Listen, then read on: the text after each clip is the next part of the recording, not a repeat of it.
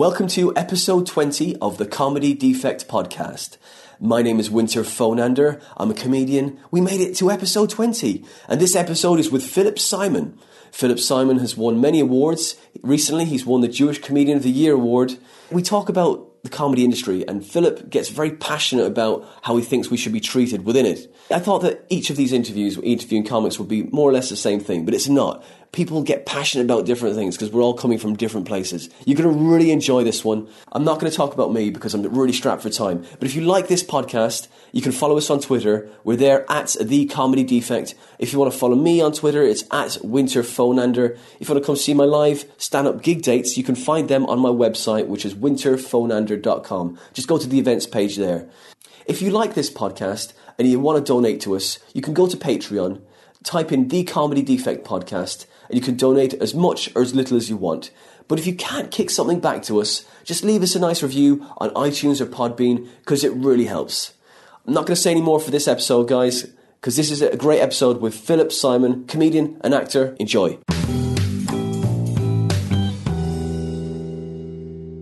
Philip Simon, thank you for coming to the Comedy Defect. How are you doing? I'm all right. How are you? I'm good. I'm good. Um, a little bit tired today. Uh, My Yeah. alarm I was telling you earlier didn't go off and let me know that I need to get up because I've got this new update and it's not working out for me very well. but the alarm telling you to get up is that that's its one job. Yeah, it didn't even do if, that. It, if it doesn't tell you to get up, Yeah, it's not a good start, is it? No. Really, I'm not. I'm not having much faith in this new alarm clock wake up system. so this is the new update on The iPhone. the iPhone. Yeah, it's not working. So recommend uh, just using the old system with just basically alarm clock. That it's much Yeah. better. so yeah, just sound like my dad now. Oh, I don't like these newfangled uh, updates, new, new things. Uh, but back in my day, you could just get up when you wanted. We actually had a, and then the bells on. Do you remember those clocks? oh yeah, I, I like. They even The got. Bells. Even got a setting on there for that actual clock, but it doesn't go off, so it doesn't really. That it's not. It's, it's on silent or something. Right. I used to like those. They were really loud and, and quite Yeah. annoying. Yeah. And you don't blame your your family for being angry all the time, do you? Waking up to that, all you know. I just remember, like in the past, people were just a lot more angry. Uh, well, in the past, people were angry. Yeah, I think so. Uh, I think Maybe it's just my parents. maybe it's other people. I, I, I'm. I say I'm more angry now. Oh, you okay? But uh, maybe other people are more Yeah. angry. I think as you get older, you realise there's less time Mm. to get your point across before you die, so you might as well get as angry as possible. You have more knowledge, and therefore you're more angry about everything else. Yeah. So, what else have you been up to then? Have you been doing anything exciting with yourself? You got you got kids and you got a wife and everything. How's I, that have, I got married. Um, Yeah, we- you- we have a kid, Mhm. uh, which predates the marriage. But, Mm. you know, before anyone starts doing the math for us. Right. Uh, yeah, and we have another one on the way. Oh, wow. Um, in fact, this may be an exclusive. It's not even on Facebook yet, but we, we are expecting another in February. Mm. So uh, it's busy, busy Mm. time, exhausting. Uh, is it? Do you know if it's a boy or a girl yet, or are you We don't know. surprised? We don't know. Mm. We've not had that. We're not that far along to have that scan, Mm. um, and we don't. We don't know. What's the names you've chosen out? Don't, No know, idea. don't know those either. No? Um, we struggled with the first child with names Mm. because we were, found it really easy to come up with girls' names, really easy, Right. and we had a boy. So we, we, we struggled and we, we chose uh, quite a few like, middle names, Jewish Mm, names, you know, Hebrew names and things as well. So it's a bit, of a, an elongated process. We'll find out if we do. We haven't decided if we're going to do the scan to find out if it's a boy or a girl. Right. We're Mhm. still very much Yeah. you Want know, it- what- do, do we, we want want a the surprise? Yeah. yeah. It, we, we Mm. fluctuate in our thinking. Mm. So, but yeah, it's got all that going on, which means gigging is the only time I get to the rest, Mm. really, which is Yeah. a very different experience. I think they say parenting is the most amazing thing you can do, but I'm too tired to actually appreciate that at the moment. Like, way in, in ten years' time, I'm like, yeah, that was bloody amazing. Yeah. But right now, I just all the time, Yeah. absolutely exhausted. Yeah, it's good. Well, I mean, you won Jewish Comedian of the Year, didn't you? I well? did in 2015. Oh yeah. I'm not sure if they're doing it this year, Oh. actually, which is interesting. You killed it. You nailed it. I, I, But- yeah, I am the reigning. yeah, it's bizarre because the competition was in a dis- in December 2015. Mm. So you win it, yeah, June 2015. Woohoo! It's, yeah, it's January. Shut up. It's, it's, it's 2016 now. No one cares anymore. Mm. So I did that. I beat off some very stiff competition Mm. uh, from 11 other Jews. uh, it's been like, as- you're wa- watching really nice band, it's opened up a network to me. I've Yeah. met a few other Jewish comedians Mm. through it, which has been really lovely. Uh, the Edinburgh show I did this year, well, I just shared a two-hander with one of the other finalists, Mm. and previously I'd supported in her Camden show another of the finalists. So Yeah. It, it's, it's opened up a really lovely network. Mm. That I don't think competitions matter. We, Mm. we do them because we do them, Mm. and there are an, an abundance of new act competitions, Mm. and you know. The longer you do this, the more new act competitions you do, and you realise that you're not a new act anymore, but you still Mm. qualify because Yeah. of the terms. So I, I think competitions are useful for a CV, Mm, yeah. useful for ego, Mm. and all they really do is piss off other people around you on the circuit. Yeah, well, but I think again you need them. You need to differentiate yourself Yeah. between everyone else. I mean, that's the only way you're going to do it by succeeding Yeah, in but these it, it turns it into a competition. And uh, I came from the acting background, Mm. and it was so competitive because there was one job for a thousand actors. Mm. Now there are loads of comedians, but if I can't get this gig that they're asking for for next week, there'll be another one the week after, the week after that. Mm, mm. It's such a more supportive network than the acting industry ever Mm. was, and suddenly you're pitted against each other Mm. because it's a competition, and all these people that you're friends with, you hang out with, suddenly you want them to fail Mm. because you want to succeed, and I don't like that. I do the competitions, or I've- I've done them Mhm. because it is a necessary evil, I think. Mm. But I've also won sort of the, the one night competitions Mhm. and been told by the promoters it doesn't mean anything. You know, I'm, I won't say who, but there was one who uh, I I tried to use that as a brag to get into playing their club more regularly. Yeah. I was like, yeah, but I won you a new act night a couple of times. And I was, so what? It means nothing. It's just it bums on seats. We just it's a thing we do. Right. And you know, you just think, well, if you if that's what you guys are saying, Mm. so competitions are useful for CV, for ego, Yeah. whatever. But I, it frustrates me that it is such a great collaborative industry that suddenly we're turned against each other Yeah. for a five-minute set that you're not even necessarily proud of because you're now doing tens, fifteens, twenties, anything, whatever, Mm. Yeah. and you're having to think, what, what can I do? What Yeah. what's not going? It's like the Gong Show. Yeah. I know I could entertain an audience for five minutes, but I can't beat the gong at the store if Mm. if one joke's going to piss off the one person who's Yeah. got the car, you know. Mm. So Mm. There are plenty of, I think, better ways for acts to progress. Unfortunately, competition seems to be. One of the necessary evils, as you Yeah. say. And what was what's the name of your fringe show this year? It was uh, so the main show was called the, the Gilf and the Boujou, Mm. and it was Andy Zapp and Aaron Levine. Andy couldn't do the whole run, Mm. So I got in touch with Aaron. I think he was looking for someone. I was looking for something to Mm. fit into, and someone put us in touch. It became the guest in the Buju. So he's the Buju. I'm I was the guest. And then the photo of the poster, they basically superimposed my head onto Andy Zapp's body, which was it actually the guy that did it did a very good job Mm. considering, and not many people could tell straight away. But I, I used to say it was it made me the only comedian to have started Edinburgh with the body of a 68 year old, um, which was a nice little touch for the show. I think I don't even know if he is 68, but Yeah. um, that that was great fun because I didn't. I'm not ready to do, to do an hour. Mm. I don't want to rush. I don't want my first Edinburgh show to be, or my first hour show to be, whatever you could see me do Yeah. at a club because Mm. I don't think that's the point of an hour Mm. show. I, I want to tell a story, Mm. so I don't have that yet. So this was a, just a nice chance for me to get to Edinburgh for a longer period of time, share a show with a friend who is a diff- we're at different levels. Mm. So I think we helped each other because he was able to watch mine, I was able to watch his, and we were really able to help each other. And some Mm. really nice developments came through. I think I Mm. only did about eight or nine of the shows, and I got to see how Edinburgh works, and Mm. you know how exhausting it could be just doing two weeks Yeah. Know. rather yeah. than the full run Indeed. Oh, yeah. And where did you stay? with um, with Aaron. Oh, great. So Yeah, he, he had a he sorted out a flat not far.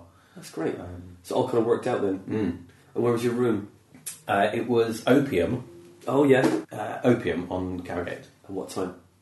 Uh, one thirty, one forty-five in the afternoon. It's not too bad. So eh? it was it was fine. It, what was really nice about it was it meant I could have the morning to rest, maybe go and do a twelve o'clock compilation show, Yeah. do a tiny bit of flyering, which I'm I hated flyering. Mm. I'm grateful that Aaron was happy to Mm-hmm.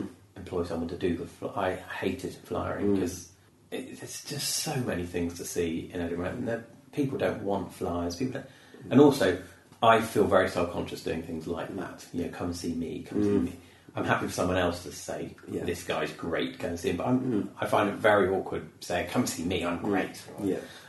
And I, I- when I did the bucket speech, and I think I was used to say, "Look, we are so grateful. Uh, we, you know, we, we Mm. know you have thousands of shows you because see. Everyone's sort of, you've taken a punt on us, so." Mm. Uh, and that probably stopped people putting too much money in the bucket because I was kind of going, "D- you know, it's not. We don't even want your money. Uh, we like your money. We don't want, but we're just so grateful. So Mm. seriously, don't don't tarnish that with money. Yeah. Cheapen this experience. Exactly. um, so yeah. It's a really, it's a good room. It's downstairs. Hmm. I don't know if you know. Yeah. So it's the downstairs room, which isn't great because there's bleed through from the bar or mm. whatever. But it was the right size for us. Great.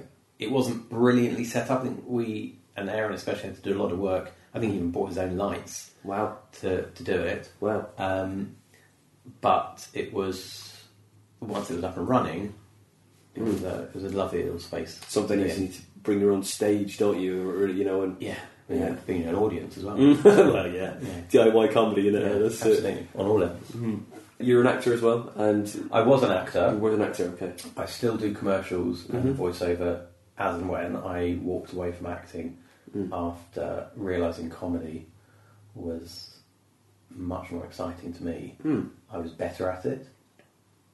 There'll be some people listening that will go, "Well, it must have been a shit actor," but I, I was better at comedy. I Mm. was more productive at Mm. comedy, more in control. Because with acting, you're waiting for somebody to employ you. You're Mhm. waiting for the phone to ring. Yeah. With comedy, you could gig every night of the week. You can write when you want to write. You can write with other people, for other people. Um, you can't do that with acting in quite the same way. Mm.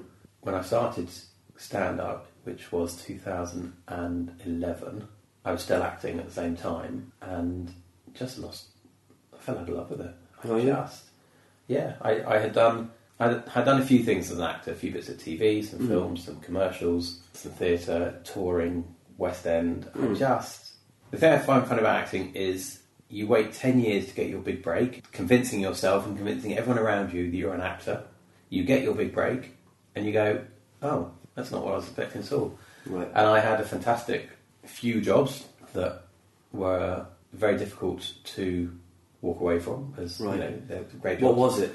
Uh, well, I did Peppa Pig. That was my big long job. A year and a half, I played Daddy Pig Cool. in theatre, not on TV. Right. theatre, but it was huge. Hmm. We went. We toured the UK. We did. Oh, the UK and Ireland. Sorry. Hmm.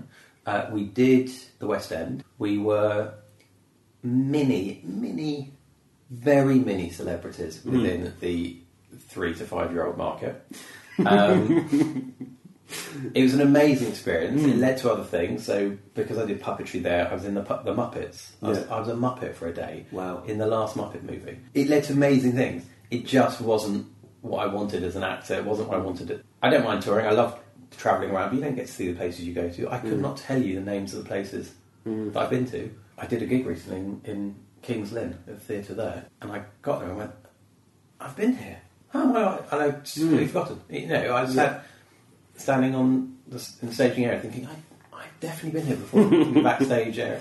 And it's only through speaking to the backstage people they confirmed, yes, I'd been there Mm. four or five years previously with a puppet on my arm. It's like it's like Memento. Have you have I been Yeah. here before? Oh yes, you have been here That's before. exactly it. Yeah. You know, we were in two venues a week, so we we'd kind of drive in on a Monday, do the shows maybe I think it was sort of Tuesday, Wednesday, drive on a Thursday, do a show Friday, Saturday. It was just Mm. It was fantastic. It was really hard work, which I'm not afraid of hard work, that's fine. Mm. But it was it was a great experience. Mm. It put me off acting forever. I have back problems now because of the Costume.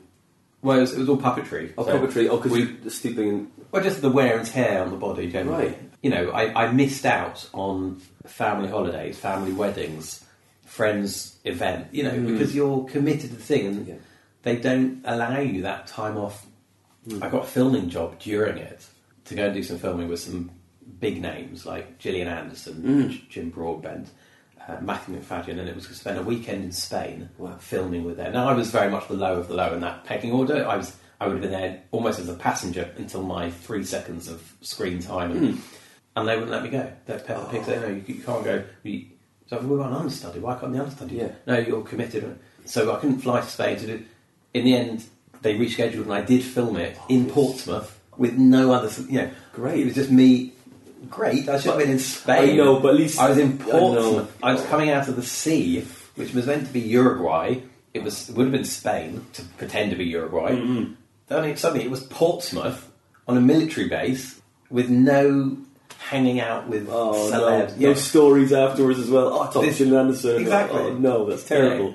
Yeah, it took its toll. The, the year and a half, it was fantastic. It was Yeah. the best job I I done. It was also the worst job I've done uh, for lots of reasons. All of those together, um, and I so after that I started to look at stand up. I, I can look back at, at that time and think, God, if I'd been doing stand up then, I could have been touring the country Mm. with the theatre doing stand up everywhere. I could have effectively because the children's show was during the day, so we had the evenings to ourselves. Yeah. I, I effectively could have toured a show on Yeah. someone else's um, money, money, money, yeah. yeah. Oh, but like that's a bit annoying with- when Yeah. they don't necessarily take out your place because it's not like you're the face of, of Peppa Pig's dad. You're just the the guy that moves the, the it's bit I mean, I'm sorry, I'm sorry, sorry. There's a bit more to it than that, I'm but being yes, too you're right. with it. Yeah, It was. I mean, we were visible on stage. Oh, okay. It was. It was. It's like Avenue Q. So Yes. you're holding the puppets. The, the audience see you and the puppets. yeah. Uh, although the kids only see the puppets. Of course. they they can switch off. It's the Mm. parents that go, "Oh, this is outrageous." Mm-hmm. We we had a parent review the, on the website. Someone said, "My two-year-old daughter loved the show. I was very disappointed." What? Know, I don't care what you think. Your Exactly. daughter loved the show. That's job well done. You're a grown-up. Exactly. It's This- not for you. not for you. It's Peppa Pig. It's Yeah. in the title. As it was, I, I ended up being the only cast member not to miss a show. Hmm. I think it was 550 shows or something we did, and I Hmm. was the only one not to miss one. So I have that as my kudos, fantastic. But so what? I missed out on other things. Except I had relatives. Uh, my cousin got married abroad, and I wasn't hmm. able to go to that. And it's, it's difficult to explain that to people because you say, "Well, I'm working, so. I'm taking time off." Everyone's entitled to holiday. You think, yeah, but in this industry, you're entitled to holiday, but you're not really able to take it. They own you. Once you sign that contract, Yeah. they own you. Yeah. Yeah, they tell you what time it is. You can't. Oh, can I? Oh, you, want to hmm. go? Do you? Well, you, don't come back. Yeah. That's what it's like, and then and then that spreads around the community, and you can't get any more work, isn't it? Because you need to be Yeah, I think. I think there's a lot of that, and uh, that happens in comedy as well. Mm, that mm. it's a small industry; no one likes to rock the boat. If there's a promoter that doesn't pay, or Mm. that, or a promoter that runs a, ba- a night badly, no one will slag them off. No one will Mm. chase them. I recently had to chase someone for money who hadn't paid me, and the only reason I went at them so hard and got the money plus a late payment plus, was because I knew there was no future possibility of employment. So it's not like I was burning a bridge they'd owed me money. I did the job. I was happy to. Whereas had there have been someone who perhaps there'd be future bookings that would have been compromised, I might have been a bit more scared to go. Oh, I, do you mind if I get paid for that job I did for you? yeah, you know, dead end, one off payment. Which is a really cynical way to look at it because you should be paid for the work you do and you should be appreciated for the work you do.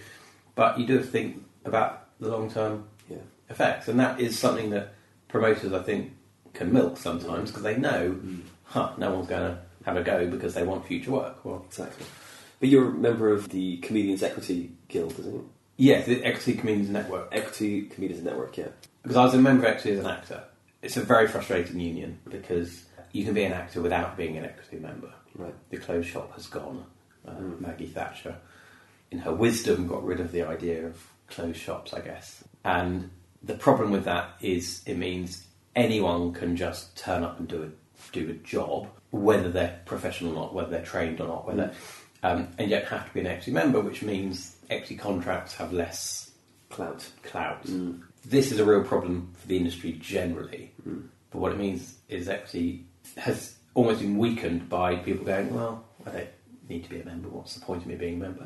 I got involved when some comedians decided they wanted there to be some kind of a, a slightly more formal support network for uh, comedians that weren't being paid by certain clubs.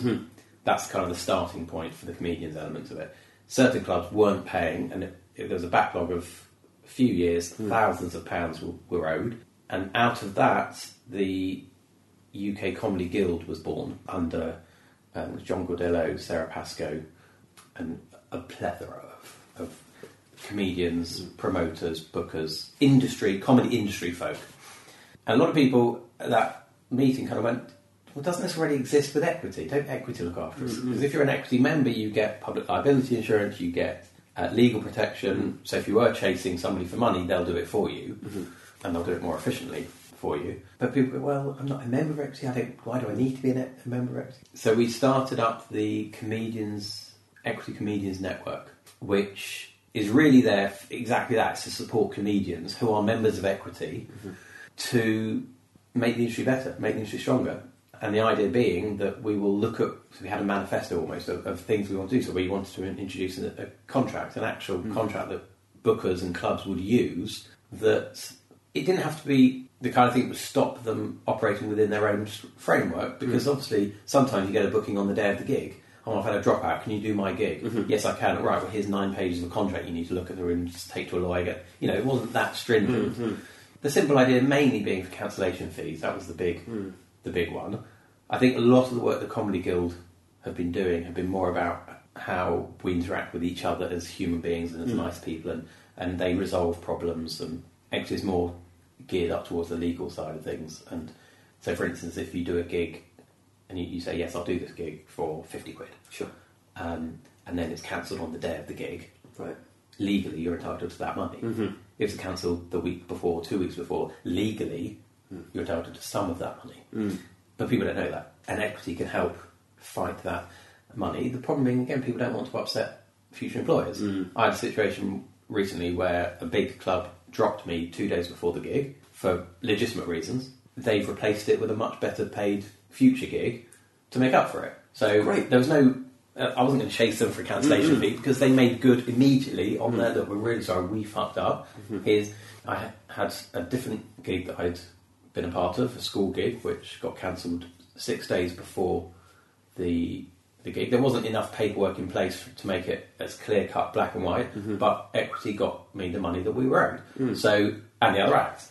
That's I think where equity has been, been useful for Mm. me. The network, comedians network on there, is a handful of people working for a larger handful of members Mm. who are unfortunately going to, I think, suffer because a much, much larger handful of non members are refusing to join. Right. And actually, without wanting to proselytise or anything else, not joining equity is affecting the industry at large because an equity can only work for the strength of its members. Equity can't work for non members Yeah. and for less than ten pound a month. Yeah. Is it you know, you know, I, I go and spend ten pounds on coffee and a lunch somewhere. Mm. Is it? I'd rather put that money to equity. As an actor, there are some things you have to be members of, like mm. Spotlight, which is the you know the mm. big massive brochure that everyone goes in, and online castings and whatever else. And equity, I think those are the two that a professional performer needs to be part of. What people don't consider themselves often is professional performers. Mm-hmm. What people don't realise if they have a day job and then they go off to of an evening to do a gig somewhere mm. in a random pub for a mate, that's still them being a professional comedian that they are entertaining potentially a paying audience. Mm. And whether they're being paid or not, and that's something that equity will mm-hmm. be working towards, Yeah. Um, because there is a huge debate at the moment about free gigs and what what There's so many popping up, aren't there, as well? You know, there's so many around the place. And there's so many gigs that are doing really well and still not paying the acts. Yeah. You're like, oh, we've opened up another three venues. Well, that's great. Well, why is the acts not being paid? But you notice other people get paid. So flyers get paid, right. sound guys, lighting guys, Mm. venues get paid, Yeah. promoter gets paid, the act, and this is the same with acting as well. The act is always the last one to get paid, and the reason is people will will, will accept it. People go, well, if I don't say yes to this gig, someone else will say yes to this gig, and it's true. I did a commercial years ago for McDonald's. I'm not proud of it. I, you know, it's fast food. It's not the healthy. And a friend of mine had a go. at me. She said, um, "Well, I can't believe you do that. Why would you do?" Because if I say no, it's no protest. Mm. They'll give it to the next person. Mm. I'm nobody in the acting industry, mm. and you know, Steve Coogan turned down a million pounds to do a McDonald's commercial. That made the news because that's an endorsement. It's not. So Philip Simon turns down. What I think it was two grand to do a commercial. Yeah. No one cares. That's it. Don't pay your rent. You know, McDonald's blows their nose at two grand. Hmm. They don't care. So I don't get two grand out of protest. It makes no actual protest. So I, I know it's the most pathetic response to protest because it's got to start somewhere. Hmm. But actually, I needed to pay bills and Hmm. eat and. And had I said no, somebody else would have done it. Hmm. And it's the same with a gig. People don't want to say no to a gig because they think they're being screwed, Hmm. or they think, well, this company has a history, a track record of not paying acts, but I'm going to do the gig anyway because now fewer acts are applying for those gigs. There's an opening. That's the problem with the industry because it's so saturated with comedians, mm. which isn't a bad thing. It's just something we need to be aware of mm. because it's saturated. If I say no to a gig, the promoter's not going to be sat there, kind of ripping their clothes in anguish because I won't do their gig. Mm. They'll get the next person on their list to do the gig. And equity needs the strength in numbers.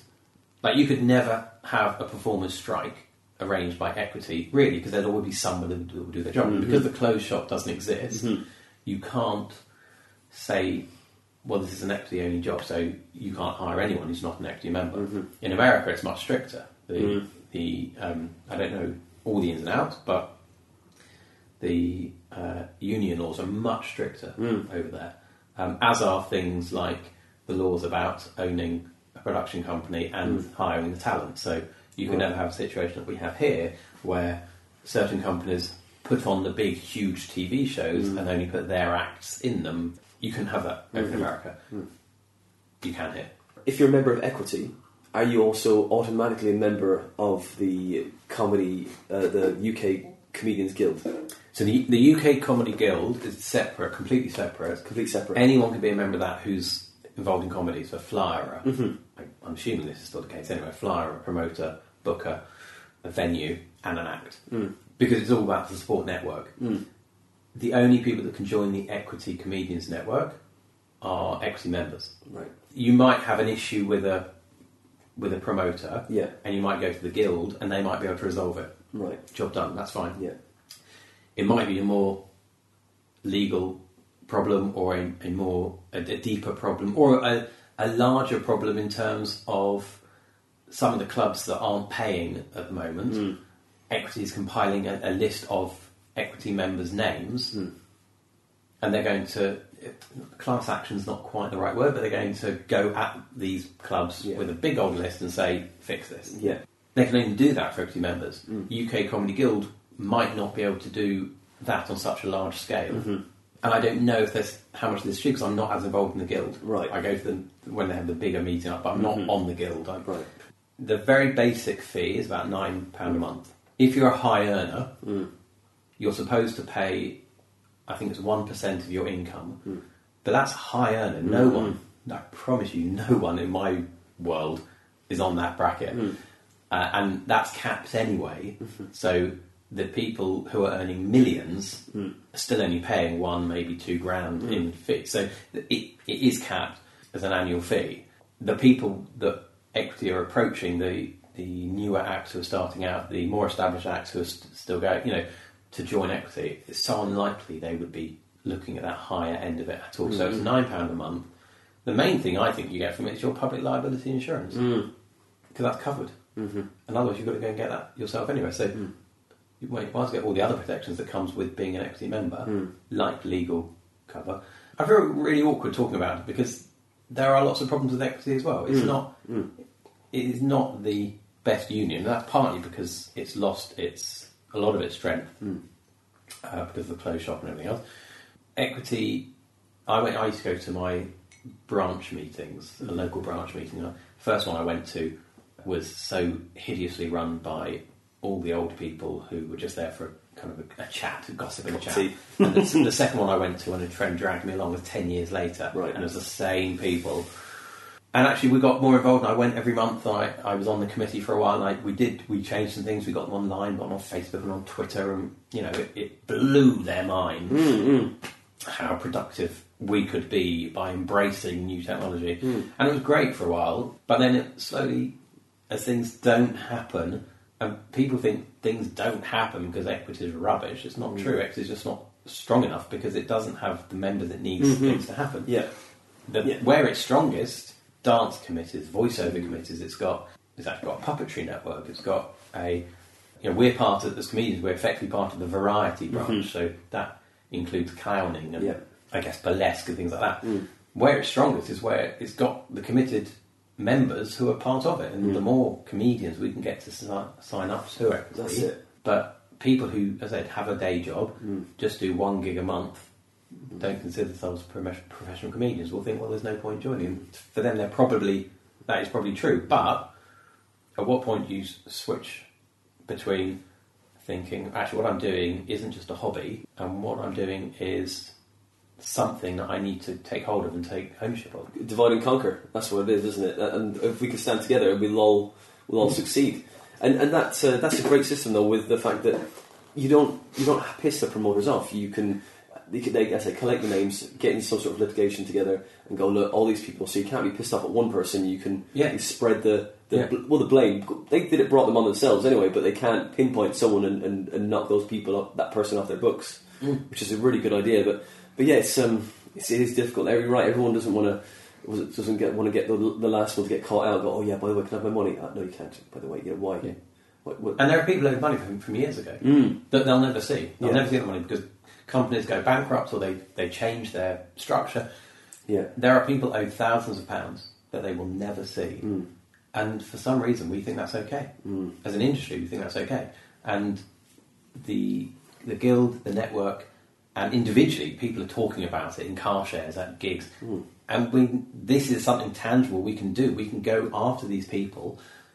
Effectively, we should stop. We should boycott. We should stop working with these people. But people don't, and I understand that. And I still work for some of these people. You know, the the, the thought of turning down work is not in our DNA. Mm. Why? We're freelance. We're self-employed. Why would we turn down work? That's how we earn money. But Mm.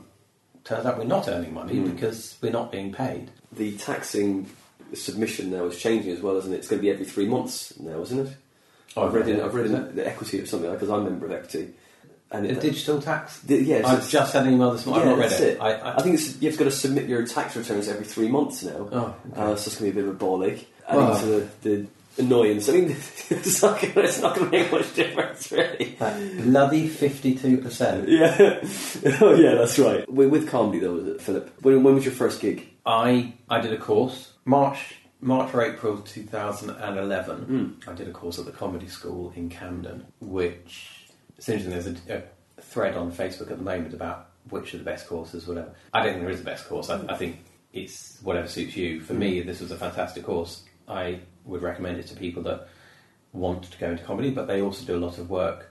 A lot of people in my course are just doing it for a mm. hobby. I found it fascinating because I'd already written most of the jokes I ended up using, and I used to just write ideas down. I didn't know I wanted to be a stand-up because I wanted to be an actor. And as mm. soon as someone says, "Well, you're very funny. Why don't you try stand-up?" I was quite offended at, "Yeah, but I'm an actor. Mm. Why would you not say I'm a good actor?" And the reason is because I don't necessarily think people thought I was a good actor, which is a hard thing to admit to yourself. Mm-hmm. Then when you start comedy, people go, "You're really good." Mm-hmm. Yeah, That's that's the response I'd wanted with the acting. Mm. Clearly, this is the right move. Mm-hmm. So I was always writing down ideas, and, and people had, as I'd always tried to suggest comedy. Someone who is now a much more established comedian, who I was at drama school with, we'd always joked about setting up a double act comedy. And so the course for me was more of a kick up the arse to go and do stuff, mm. to write some, a set, not to have my jokes, write a set. And it, it was brilliant. I really enjoyed it. I it was I think an eight week course, and you do a showcase at the end. You invite people to showcase. It's the friendliest gig you do. Hmm. It wasn't for us because someone on the course had brought some friends who were there to cause trouble, and so hmm. I, I was introduced post fight. Wow, there was, fight. A, there was a fight in the room In the showcase? in the That's showcase. ridiculous. Friendliest gig you'll ever do. Yeah. There was a fight. Bottles were smashed. People had to be kicked out. Please welcome to stage, Philip Simon. And I had to go out and diffuse the situation, which fortunately, because my acting background, I was hmm. a bit more able to do that. More confident. And I think I went on and said something like, "No, I wouldn't mind. I think that guy's my agent." And that was a nice thing. The room kind of went, "All right, he's got this." So from there, I just started gigging, mm. gigging all the time. I was, I was single, so mm. it was great. So you could you could gig all the time. Mm-hmm. Sometimes you had to bring a gig. Sometimes mm. you had to find friends to do that. And you, you know, you did, I did every type of gig available. I drove all over the country. I did those gigs. I paid my dues. I did the free gigs. I did the slightly better paid gigs. Um, my first payment was a crate of beer. I think my next fee was seven pound fifty. You know, buckets split. But, Still have it framed at home, yeah. but you the just frame's broken now. but I wasn't. I was never doing it for the money. Mm. For me, the money was a validation point that okay, you've reached. A, but I wanted to gig as much as possible, so I did. I gigged all the time. I doubled up. I, I think one night I may have done three, which is frowned upon on the open mic circuit because it, you're supposed to be supportive and you know you, you stay in. And I agree with that. You should, but hmm. sometimes you want to develop as well. Of course. And actually, if you've written some new stuff and you go on stage and you say it, you don't want to wait two days to say it again. Hmm. You've got a chance to say it again in half an hour. Go hmm. and say it again in half an hour. So I started gigging. I did the competitions. Hmm. I did all right in some. Um, I did some gong shows. I hmm. beat some gongs. I didn't beat some gongs. Hmm. I met some great people, and you know, as, that's what, what I meant when I said about how supportive the network of comedians is. It's just so much friendlier. You do car shares, so you're driving for four hours mm-hmm. with comedians. What are you going to do? You're going to talk comedy. That's mm-hmm. what you have in common. Yeah. I've been in car shares with actors. You don't talk about anything because they're a higher status than you. Mm-hmm. I got I did one TV job where I got a lift home with one of the main actors. I don't know the name, but she was clearly very pissed off to be sharing this car with effectively a glorified extra by the time the show was edited. So I had lines that you know I was a professional, but she sat there in silence the whole way through. This was before too much smartphone, so it's not even like she could be texting or emailing. She was just sat there in silence, mm. sulking next to me because I was in her car getting a lift home. We lived a couple of miles from each other. It turned out comedians. n- I never had that. You, you're suddenly within the first few months of mm. being a comedian, you're on a bill with people. You see. In fact, my second gig, Joe Wilkinson was the headline. Mm. Not many people at that stage knew who he was. I absolutely knew who he was, I, mm. and I was a, a big fan already. Mm-hmm. And I was not starstruck, but I was like, "Oh, wow, okay, this mm-hmm. is you know Serious. I, I, I get to perhaps get advice and feedback from someone who I like and respect and hmm. has just done incredibly well with an audience. You know, you can't do that with an actor. So you benefit from all of that. You're hmm. gigging, gigging, gigging all the time, writing more, more stuff, dropping it in, hmm. New stuff, old stuff, trying to embed it. There's always something di- different you're going to learn, and you're going to. It's it's never. As I've said, it's never finished, but there's always that little, that little, that tingle of uh, of excitement for that new bit. Oh, this is the joke. Here it comes, and then you and you just have fun with that one bit because you may have And done then, and then, you, jokes. then you do it, and it gets a nice laugh, and you Mm. ad lib something that gets a bigger laugh, and you think this, that's the joke. Yeah. There, and quite a few of my jokes started off as one layered jokes that became two or three layers Mm. from discovering on stage. So I Mm. record every set, every set I do, and I've done this from start to now. Mm-hmm. I've maybe missed two or three due to technical faults, Mm. but I record every set. I used to listen back to them re- religiously and work out why was that funnier, why what. Mm-hmm. But now it's more so that if something happens, Mm. I can refer back to. it. I don't remember very Mm. well if I come off stage. I'm buzzing. I don't sit down and go right. I said that at two minutes thirty. Se-. Mm. So I need to listen back to the recordings mm. if something in ad lib has Yeah. been said or a bit of interaction with the audience. Yeah, Jump plugs. it's not heckling, but Yeah. yeah, commentating. So I can replicate it and Yeah. and, and build it in. A heck, Yeah. Oh, that's a good. That's a great line. I'm going to keep Yeah. that. like this, this happened on Saturday night. Mm. Actually, happened twice. I think it happens quite a lot with northern audiences. Mm. I find that they are often funnier than the comedians, and it happened twice on Saturday night. Once with me, once with another comedian, where both of us just had to go. Do you know what? That was better than anything I was going to come up with. so well done, mate. That- You know, I and, and the audience kind of goes, "Oh, we appreciate that." Yeah. It, it's not they're not trying to to dick around with us. They mm-hmm. I, that's why I love leaving London. You mm. you get better gigs mm. when you're starting out and when you're progressing mm. um, when you leave London because the London comedy circuit is phenomenal. It's great, but it's saturated. So there's comedy every night of the week, and often, often it's free. If you find a venue in the middle of nowhere, there's comedy once a month that they've paid for. They're more invested in. It's a night out. They're Yeah. going to enjoy it more because they've invested in it. They, they've got someone's skin in the game, which is apparently a dying phrase, but it's, they've got skin in the game. Mm, All right. Um, they are generally going to be a more appreciative audience. Is that a, is that a, is that a bookie a, a bookie's term or is that I don't know. I. I honestly don't know. Skin the game. Skin I- the game. I honestly don't know. But someone someone commented that they hadn't heard it much of the phrase recently. It seemed to only a few people now, and I've never used it in my life until this until this moment. And you were saying about you Yeah, were saying so how all- they more invested in it, and Much then more, yeah. and Even more- even yeah. if an audience had paid two or three pounds to be in the room, Mm-hmm. that's two or three pounds money's worth that they want. Mm. If it's free, I did a free gig once where the front row were playing chess. How can a front row play chess and focus on Mm. not all the front, just two people in the front row playing chess, and they were just sat there. You know, it was a pub with board games, they- and you're trying to tell your jokes. They wouldn't do that if they paid to be there. Hmm. But you are the interruption on their social night if they've not paid to be there, Hmm. or a stag party. Stags, you know, very common fodder for Hmm. our audiences. Mm-hmm. But in a stag, you've got ten people on a stag do or a hen do. Hmm. Only two people actually want to be there. The person who's organised it and the person whose stag is, because they hmm. said, actually, I'd like to go to comedy. Hmm. The, the rest of them are just there because that's what the stag is doing. Hmm. You're not going to get as productive a, an audience, as, as engaged an audience, because they want to be there. That said, there's a club famous in Bournemouth for purely being stags and hens that I emceed. with no time limit. Got No, no, time. until- you no can come time. back anytime.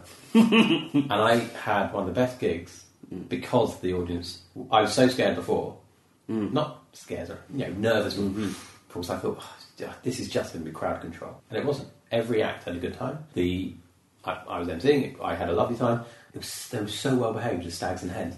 I think it's when you have stags and hens that are dotted into regular audience Yeah. members that it becomes more intrusive. Yeah. And there are some MCs, some acts that can handle that beautifully, Mm. and some who I think just let it mm. ride over them, and, and the night just goes on. End up, everyone ends, ends up shouting at, Yeah. the, at the audience and Yeah. trying to get their jokes out like that. It's no good. That's we Yeah. we got bit, and you sort of like just went, okay, this is the thing that fits me better than the acting. Much better. Yeah. Yeah, so I, I, I had an agent at the time, an acting agent, who was phenomenal. Mm. I mean, the people on their books, they used to represent Morecambe and Wise. Oh, they, you know, they they had a light entertainment in side and a drama side. Mm. I was at the drama side because this is before I started stand up. It became clear they had no interest in me as a comedian. Mm. They saw it as a hobby. They didn't want it encroaching on any Mm. potential dramatic work, even though they were happy to put me forward for sitcom and things like that. Mainly, they put me forward for commercials, Mm. which is fine. I, I love doing commercials. Mhm. Yeah, Crazy money, great money. Right. yeah? That's well, it. that, that's great fun as well. Yeah. I did one for Enterprise Car Rental that's going to Mm. come out soon. I don't know when. It's there's a new batch of Enterprise commercials out now.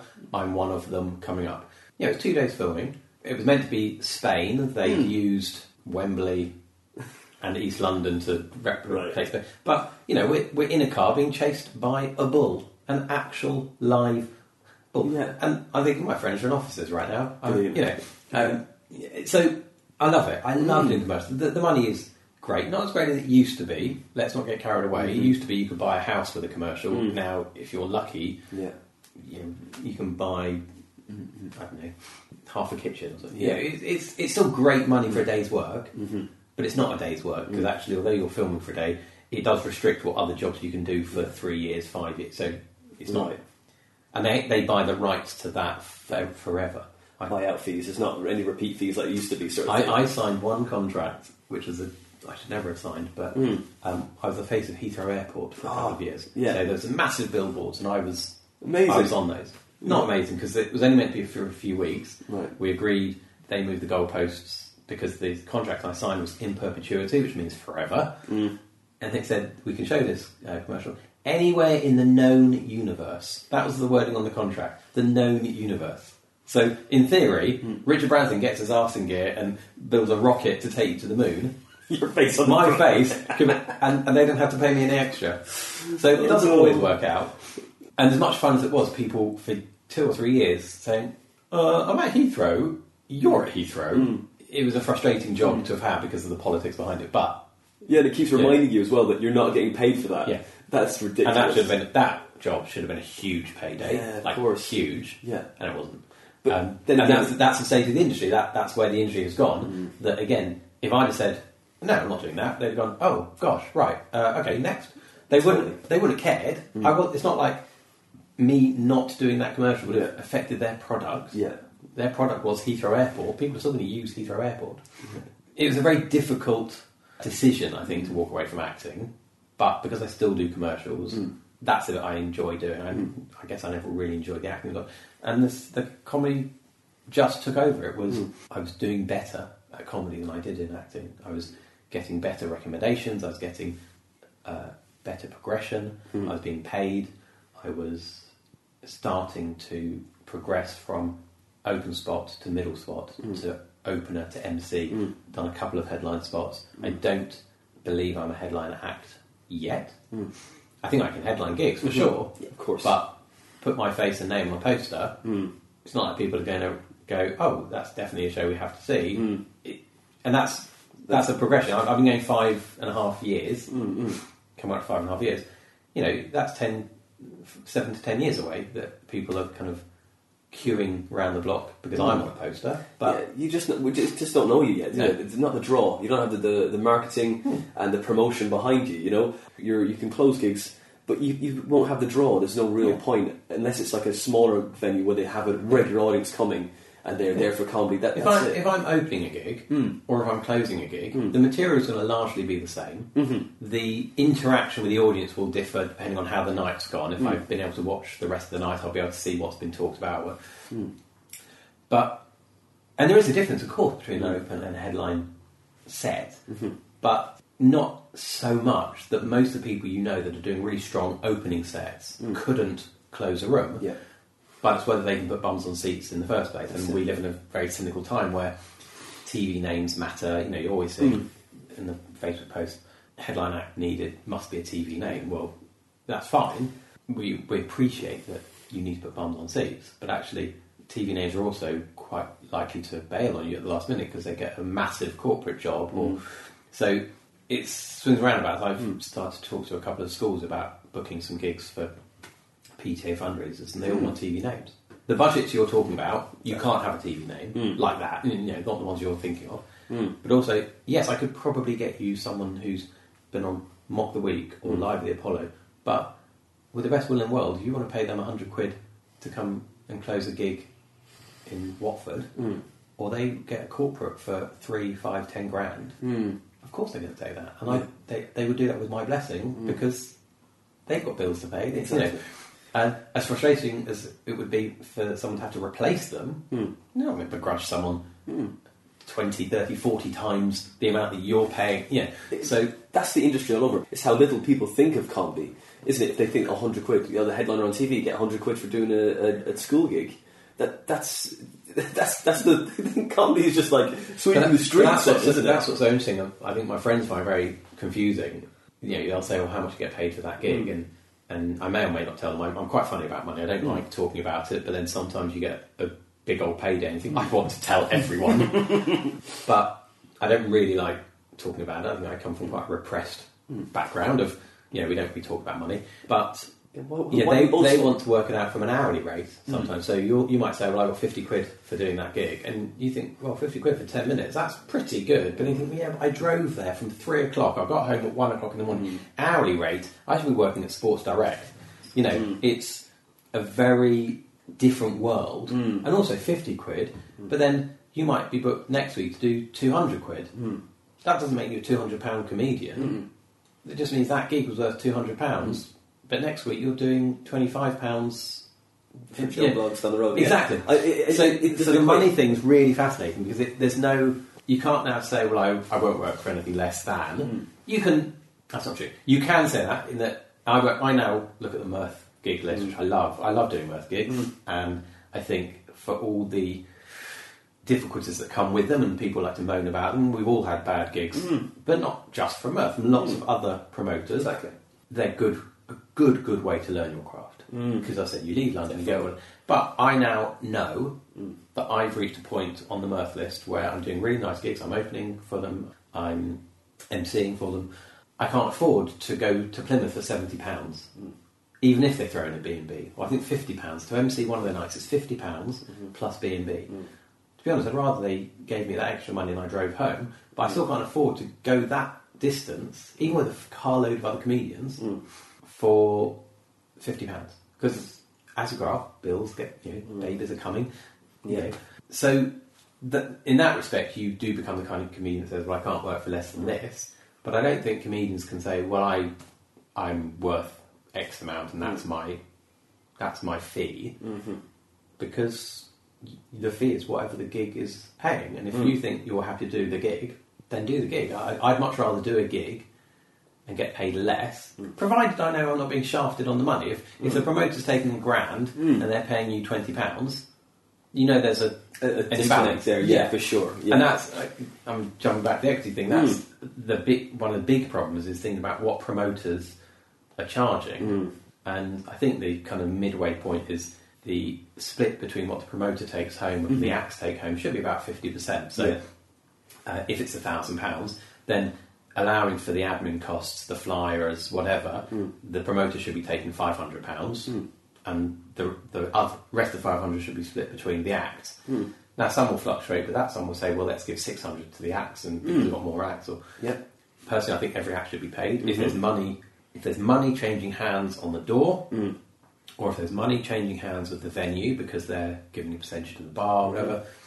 If you're making money on the gig, your acts should, even if it's a tenner, mm. Joke Club, you know, Yeah. you know, Miles Crawford runs Joke Club, fantastic setup that they have because they pay all their acts. Yeah. They get open spots and they nurture open spots. Mm-hmm. They get them in, you get paid, it's only a tenner, but you know what? For someone who's spent 20 or 30 pounds to get to your mm. gig, a tenner is actually a really good, generous mm. compromise.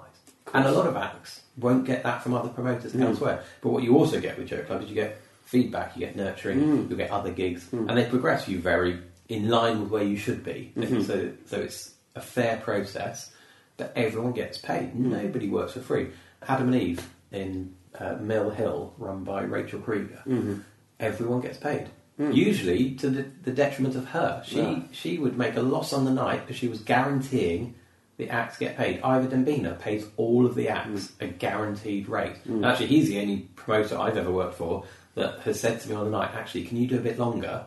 I'll give you a bit more money. No, all right, it's not gonna, it's not life changing money, but, but how lovely, how hmm. generous hmm. that I would have done that extra five minutes for the chance to do an extra five minutes. Hmm. But he said, "You're you're doing a job of work. Yeah. People are paying to see you. Here's some money." Um, so those those people that look out for you, I think, are fantastic. There need to be more gigs like that. Nobody should be working for free. We should not be paying to do a profession. Hmm. That's what I really. But it's like, it, no, I, I totally agree with you. But the thing is, with for those school gigs, want to book comedians, hmm. well, they looked at the how much 100 quid we've got, hmm. but they don't see the the time and the effort behind the scenes, not just coming to do that those twenty minutes that you've put, you've sweated, and Yeah. you've you've gone through all the anguish and agony and, and stress driving to these other gigs that aren't paid. To build up your, your skills, and then you take them there. They don't see that. They just see the end product, don't they? They go, "Well, you're doing Think- twenty minutes. Why, it- why can't I pay you hundred quid?" Think of it as um, medicine. Yeah. Your your ibuprofen tablet, Mm. Nurofen, that doesn't cost that much money to produce. What you're paying for is the ten years Mm. Yeah. of research that went into that Mm-hmm. to create this tiny little tablet Mm. that gets rid of your headache. And of course, you can buy the shop's own brand for twenty p Yeah. Mm. rather than two pound. You know, of course you can, and most people do. I do, but the justification for Nurofen charging that much for that tablet Mm. is we had to get to that point. Mm-hmm. and because of True. patenting laws for for medicine, at some point they had to give the recipe Mm. to Tesco, Lidl, whatever, to create their own version Mm. for much less money. So it's the same with comedians. You're not paying hundred pounds for twenty minutes of my time. You're paying hundred pounds and hopefully more. Mm-hmm. But you're paying that money for what's gone in to make those twenty minutes. Mm. Then me turning up and delivering those twenty minutes. Exactly. That's it. That's it. They still see that. They don't. Just, you've, you've written the jokes. Come on stage that that night and done your twenty minutes. That's what they feel, and, that, isn't it? and that's the problem with any industry where anyone can do it. Mm. And comedy acting, as so anyone can say, "Do you know, I'll give that a try. Mm. That. And it's great because there is a lot of raw talent out there, and, and people should be encouraged to try their hobbies and maybe take their hobbies beyond hobby Mm. into professional. But the problem with that, instinctively, is what's that noise? Sorry, was no, a- no, it's, I- it's, it's it's, like a that's really- like a baby, isn't it? It's like a, a, ba- it's a baby muffled somewhere. It's I- okay. It's good. Oh, the baby, I forgot. the, the baby's you got sixth No, dad sense, isn't it? That's a, that's a dog's lunch defrosted. I think ev- everyone that performs in a comedy club where money is being taken by the promoter, mm-hmm, mm-hmm. so whether that money is from the bar or from ticket sales or just from an arrangement with the mm. venue, everyone should be seeing the benefit of that mm. come in. I appreciate that a promoter has extra costs, and Edinburgh is obviously a very different beast. You've got mm. flyers, flyers, brochures. Of course, there are costs that the promoter has to meet, but cover those costs first, and then pay the acts. Yeah. If you're if you're covering those costs, let's I can break it down too precisely, but let's stick with our thousand pound thing. Hmm. So you've got a thousand pounds that's come in for this gig, whether it's from the bar, whether you know your admin costs of four hundred pounds. Mm-hmm. Clear those admin costs, get those out of the way. You're then left with six hundred pounds to split between you and the acts. That can be where that fifty percent bit starts. Hmm. So you take three hundred, give three hundred between the rest of the act. You know, no one's trying to say promoters don't have costs and those costs shouldn't be met. Hmm. But when people start business, they have to think: what are what am I budgeting? What are my costs? And why do we always think that acts don't have to be paid?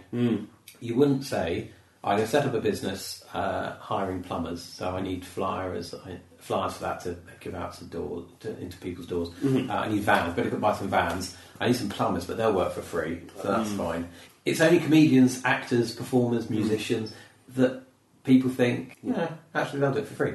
And it's only because people will do it for free. Mm. And if enough people say, oh, I'm not going to do it for free, mm. even a tenner, just bung. Mm, you know, there's someone, um, Josephine Lacey, lovely, uh, lovely Josephine, who I've not seen for a while actually, but used to gig with a fair amount. She also worked through the comedy school, and she say promoters would say to her, I can't afford to pay you, but I can get you, but I, let me get you a drink. She's like, how about you don't get me a drink? And you give me that money instead. Because they might spend £10 on drinks throughout the night. Yeah. Give me a tenner. Yeah. I'll decide what I do with that money and I mm. will drink water. Th- That's it. You know, or maybe I'll buy a course. drink with that money. Yeah. There's always the it's always the performer that loses out. Mm. Always. And the money is there. Mm. And it's only the promoters claiming, Oh, I can't afford to, or I've got I've got Like poor expenses. mouth. Yeah. Yeah, well, so, someone else said, yeah, fine, that's absolutely fine, pay me expenses. I'll do a gig for you, you pay me expenses. Here are my expenses my mortgage, my car, my wife, you know, all these things. Mm-hmm. But mm-hmm. these are my expenses. Mm-hmm. That's So just to treat people with respect. But, but, but, it, but it's but there's that thing as well. You, you, uh, you start talking about like, oh, I'll buy you a drink. Yeah, but sometimes there's places where they go, we, we can't pay you, but we'll pay you in drinks. Yeah. There's not just one drink; it's unlimited drinks. But you're driving, and I don't really want to get smashed because I've got another gig tomorrow night. I've got to get to and be ready for that. Yeah. It, it just makes no sense, does it? And you can't you can't take the drinks away. Yeah, you want to- I'll, have a, I'll have a crate of beer.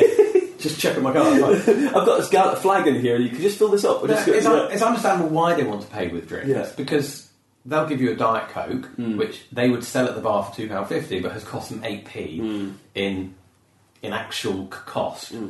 So they don't mind doing that. They'll give you that. Even an orange juice, the, the margin is huge. So they don't mind giving you that as, a, hmm. as payment. It's not acceptable payment, hmm. but that doesn't mean we should turn down gigs. But hmm. I'm not sort of, you know, you, anyone at acts have to decide these are the gigs I want to do. What what can I get out of it? Someone else talked about gigging smart. It might have been Archie Maddocks. Lovely guy, again, very funny, very good at what he does, mm-hmm. good writer, good performer, knows how the industry works as well, knows what he wants and how to get it, mm. and is not seeing his Edinburgh show this year was one of the regrets I had when I left Edinburgh. Mm. He was on my list of shows to see, and, but he's a smart gig. I think he talked about gigging smart. Yes, I'll do this gig. No, they're not paying me. Right, what am I getting out of this gig? Mm. Can I get new material? Can I, uh, tr- you know, try and run in some stuff that I've?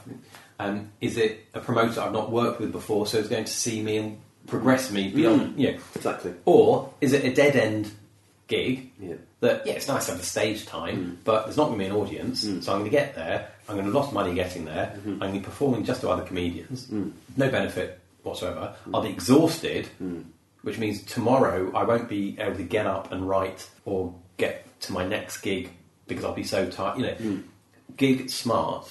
I think he talks about that. Don't just think stage time, stage time, stage time. Mm. What are you getting out of it? If it's not money, mm. fine, because it doesn't all have to be about money. Mm. We are artists, and you know we want to we want to perform, we want to entertain as well. we want our words that we've written to get out there, and we want Twitter followers. You know Mm. that it's that kind Feedback, of pathetic. yeah. for- um, Self-esteem. I always mention Twitter when I am on stage. No one hmm. ever follows me. oh. That's not, that's not, that's not, it's not true, but We'll it- plug that it's, in. it's rare. It's, it's very rare. I think it's because I've got such a stupid name, so people don't know. Uh, because what is it? Is it two L's in Philip? Is it one? Is it Si- is his name Simon? and um, so, but yeah, gig smart hmm. because otherwise you're just wasting your time. Yeah.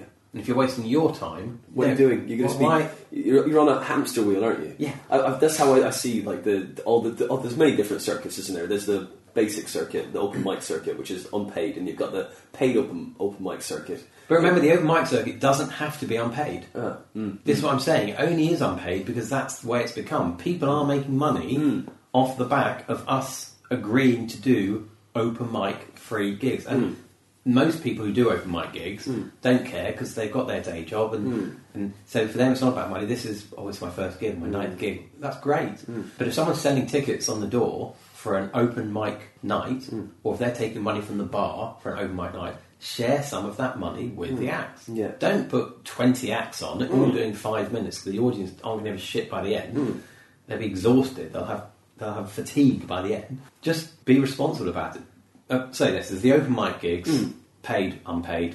What was the next level? There's competition gigs Mm. we've talked about. Again, those sometimes are a bit charlatanesque Mm. because some are paid the audience pay to watch a competition, Mm. or uh, or the acts have to bring a friend in order to perform because it's audience votes. So Mm-hmm. you'll bring twenty friends to make sure you get the vote. Exactly. So yeah, there's the competition ones. Bit skullduggery going on. I. I made a list once of Mm. all the different types of gigs there Mm. were, and there was actually quite a few progression gigs, open spots, middle spots, Mm. driver spots. Like some people will just drive another act. They won't have a, got a spot on the show, but they'll, dri- they'll use it as a masterclass Mm. to say, "Look, I'll drive you to this gig. uh, I'll meet the promoter. We'll chat about comp." Yeah, that's a valid, a very valid way of Mm. Right. networking. So then you progress over to doing middle spots, unpaid middle spots, Mm. paid middle spots, ten minute spots, fifteen minute spots, Mm. emceeing, opening, um, headlining, Mm. TV warm up, comedy write. I, I write as well. Yeah. So You write for you write for Newsjack, uh, NewsRevue as well. yeah, so I submit to those. Mm. Officially, I can put myself as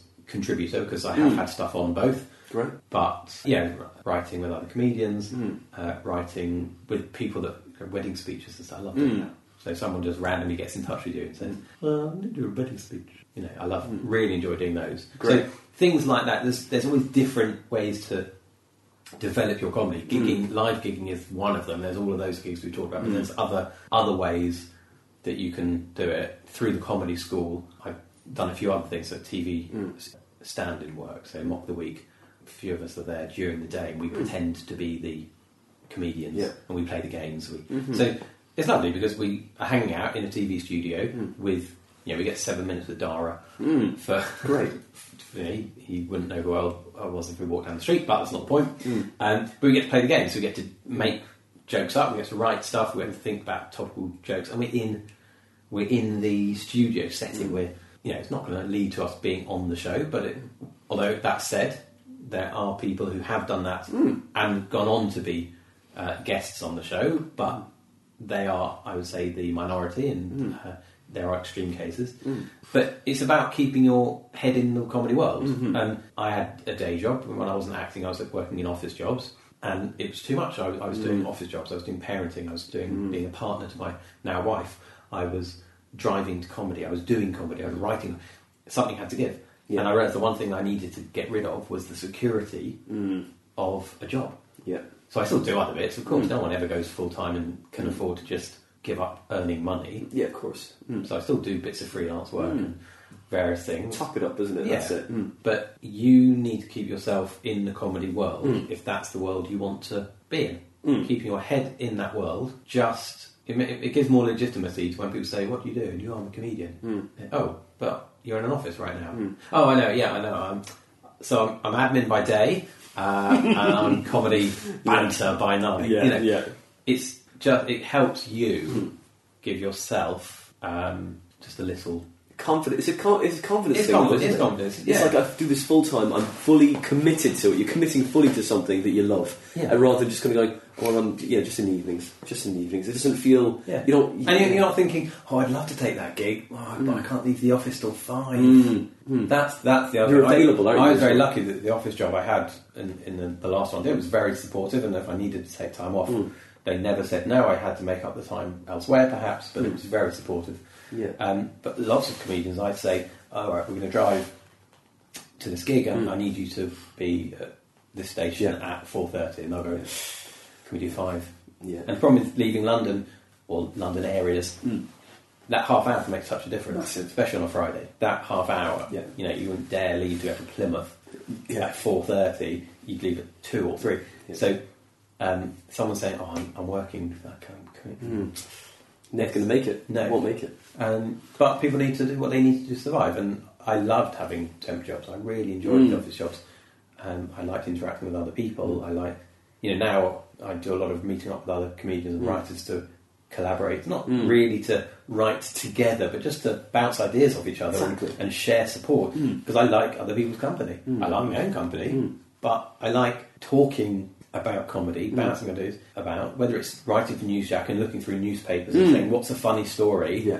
Why is that? Why isn't? Oh, that yeah, that is a good take on it. Actually, I hadn't thought of it like that. And, you know, it's just a really nice collaborative industry. That thing of like just saying it out loud to somebody, go, Yeah. oh, rather than just reading it and going, oh, okay, and then and you can't really, you, it doesn't really rise to the top. Yeah. But when you say it actually out loud to somebody, go, oh yeah, this, and it, you just follow it. And, And, it, just, it just takes one, the other person you're reading it out to, to say, "Oh, I thought you were going to say this," Mm. or maybe you could say that, Mm, mm. and you've got a whole new life. Because until you say jokes out loud, Mm. they're not jokes. They're- I was listening to it was, it was your Fred Ferenczi one. Mm. and they're saying there's a relationship between comedy needs an audience. I think he said a baby is not a baby unless it has a mother or Mm. something, or, or it, in order to exist, Mm. comedy needs an audience. If Mm. I write a joke, it's not anything until it's said out loud Mm. for an audience to respond to, whether that's a laugh or whether it's to say no.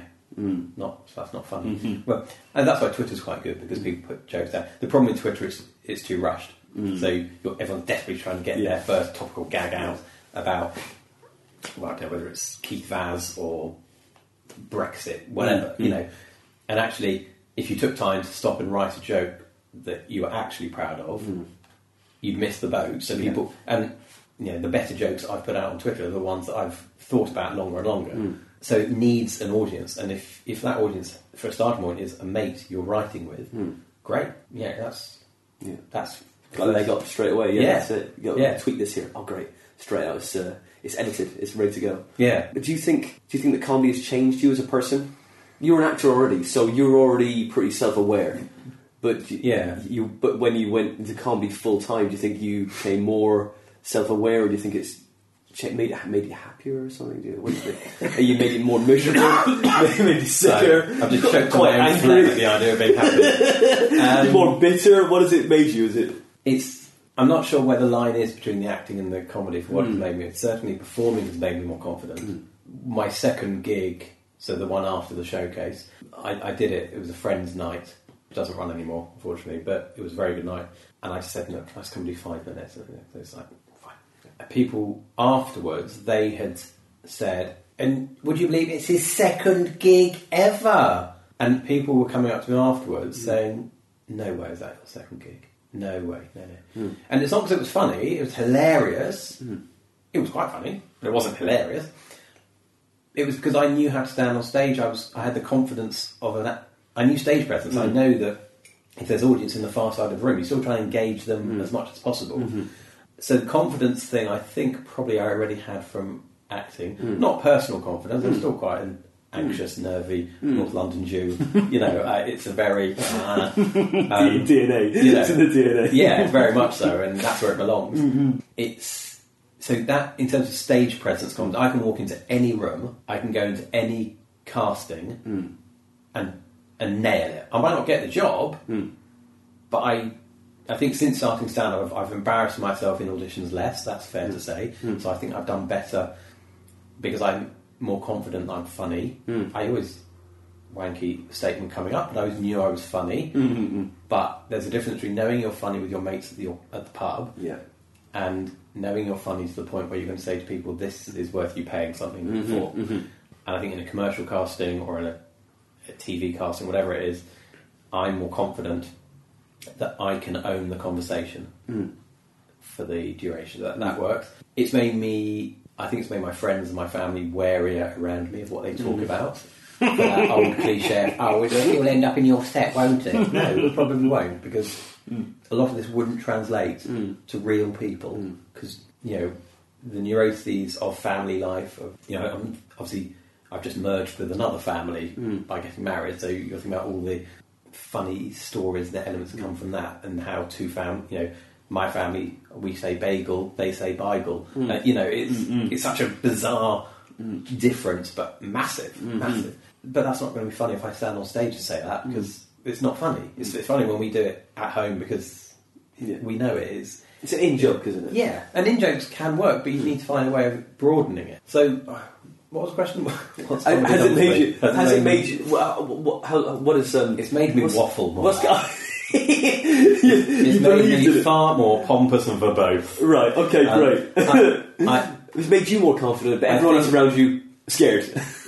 just bored. I think everyone around me is bored. Um, I, I think because of my acting background and because of my maybe my upbringing as well, I don't know. I think I sometimes take comedy too seriously, and by that I don't mean the writing of co- comedy. I think maybe I expect too much, and maybe I, I am expecting too much to think that all comedians should be paid at whatever level they are. Hmm. Maybe that is too much for a promoter to dip into their pockets ten pounds. Even though, as I said, there are promoters out there that do that hmm. and do that at the cost of their own profit. So may, maybe I'm just a bit. I, I haven't quite embraced the comedy, the relaxed comedy world as I as I should. Yeah, I, I think comedy for me has given me an outlet. It's given me a hmm. freedom to say what I need to say. Hmm. Most of what I say is based on truth. Mm-hmm. I have a lot of stuff that I'm writing at the moment about being a parent. Hmm. A lot of it is negative, which is confusing for people because I say well, a lot of what I say is based on truth. I love being a parent. It's the hardest thing I've done ever. W- The hardest thing. Absolute mm, headfuck of how difficult it is, but hmm. the most rewarding, the most phenomenal thing. But that's not funny on stage. To say something's brilliant, you know, to go out on stage and say, God, isn't being a dad great? Whew, I love it. Amazing. It's like, anyone else happy? you happy? Hmm. Well, aren't we happy? That's not funny. But if you go out on stage and kind of play up to how tired you are, mm. play up to how how much of a dick your child has been, mm-hmm. or something has mm-hmm. happened, then you get away with saying things like that. So it's given me that. There's that noise again. It's definitely, it's definitely a child. Mm, mm. Um, it, it gives you that freedom to kind of explore. Oh, this is sweet. I'm not sure. I'm not sure is that actually It's like, crying? it's not even my child. This is just annoying me that another someone else's child. Sorry. Anyway, yeah, it's right on cue though. Right on cue. I, I have found myself becoming a very judgmental parent. Mm. I, I said I wouldn't be. I, I wouldn't be a judgmental parent, and then you become a parent, and then you kind of go, "Oh no, everyone else is doing it wrong," which is not true because there's no right or wrong for being a parent, and I'm sure that there are many things that I've done wrong about being a parent that will come back to haunt me. Hmm. But there was, I was in the park yesterday with my son, just t- two of us, and there's a woman with her kid who's probably also about two, was just hmm. running around, and she she lost her kid. She's like, "Where is she? Where is where's, where's my? Where's my? She found her. On the other side of the park, perfectly Right. safe. Hmm. But instead of blaming herself for having mislaid her own child because she was smoking and talking hmm. with her friend, hmm. she was like, "I'm going to fucking kill that child. I'm going to fucking kill that child running off like that." And I just thought, mm, was it the child's fault? Was it? So I think I've become typically more judgmental about things like that. um, which, whether I don't know if that's come across in the comedy or not when I'm on mm. stage, because I, as I try very hard not to be, because I'm sure people look at the way we raise our child, and mm. we, you know, we weren't married when we had him, and a lot of people would have frowned upon that. We were very lucky that people around us, our parents, mm. friends, family, were nothing but supportive, which was a real, real saving grace for us. It just the support that we have for that is fantastic, and I can maybe see how becoming a parent, maybe I, maybe that's translated into comedy. I think I feel very protective over the comedians I work with. Hmm. Maybe there's that. Hmm. Maybe I've started to parent. So with newer acts, I'm not. Hmm. I'm a professional comedian. I'm full time, um, whatever the fuck that means. But so I'm not a new act. So when I work with new acts, as patronising as it seems, um, I feel sometimes I need to help parent them and try perhaps to not, you know, do you need to buy your dinner in a service station or hmm. should we make sandwiches and take with you? yeah. Um, you know, if I'm driving with someone else and they're speeding, do we need to? You know, hmm. I think become a parent hmm. beyond the realms of my own family. But then I'm very passionate about comedy and about performing, whether it's acting or whether it's comedy. I'm very passionate about the people that do it, and I think we are a team. We are a united front, and I think working together, we support each other, and hmm. that with the the comedy industry for sure is true. I've hmm. got opportunities that have been given to me by other comedians who've seen me, who've worked with me, who've liked me, who've recommended me to other hmm. to other people because there is this sense of we are we are one community. So, have you got any? Have you got any previews you've got coming up for this year? No, my, my plan for next year's Fringe seasons, I, I want to use next year, I think, as a work in progress hmm. year to develop my first show. People talk about, oh, I want to delay my debut out because I can't get nominated. You know, I, I'll, I don't, I don't see myself as a, a nominated worthy act in, in that respect. So I'm delaying doing it because at the moment I don't think I've got enough to say hmm. to say to somebody, come and spend an hour with me. Hmm. So next year I see as my work in progress kind of journey. Mm-hmm. Uh, gigs of note. So this weekend I'm at Glee in Oxford. I'm uh, doing opening there, so you can come and see me there. But this is too late. Uh, the last weekend of the month I've, I'm doing the weekend at Backyard opening, so you can see me there. But again, too late. So by the time you're listening to this, you've missed my current good gig. Um, no, there- there, there are others. I mean, I would say my, I have a website, philipsimon.co.uk. That's one L in Philip and hmm. Simon, just as the boy's name, hmm. Philip Simon, not the other way around. .co.uk at Philip's Comedy. Hmm. So Philip S Comedy. Philip. Uh, I struggled with Twitter names for a long time. That's annoying. There is there is Philip Simon on Twitter already. It's like some twelve-year-old kid who has tweeted nine times and now blocks me. Um, Would you try to steal this? Say, look, just give I, up. I just tried to just approach the idea of could I possibly have that name mm. because I've tweeted quite a few more times than you, and he blocked me. Ah. I, I don't remember if I. It, it didn't go into a conversation. It, I, yeah, Philips Comedy mm. on Twitter. I do try and keep my gig list on my website up to date, mm. but I really don't do that very well. November.